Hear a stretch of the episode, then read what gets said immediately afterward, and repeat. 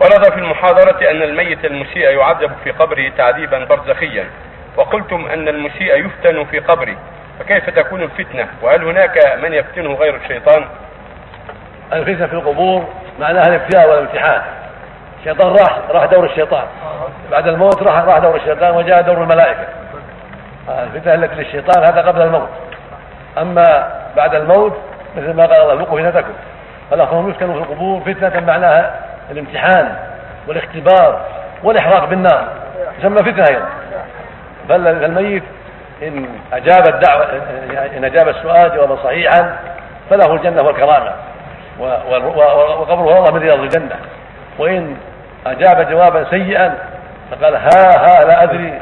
سمعت الناس يقولون شيء فقلته فإنه يضرب بمرتبة من حديد يصيح من صيحة يسمع كل شيء إلى الإنسان. هذا يعاقب في قبره ويعذب. والعياذ بالله. والنبي صلى الله عليه وسلم رأى قبرين اطلعه الله على قبرين يعذبان قال وما يعذب في ثم قال بلى. بلى إنه لكبير. أما أحدهما فكان لا يستثني من البغي. لا يستثني من البغي يعني لا يستنزه منه كما في أخرى. وأما الآخر فكان يمشي بالنميمة.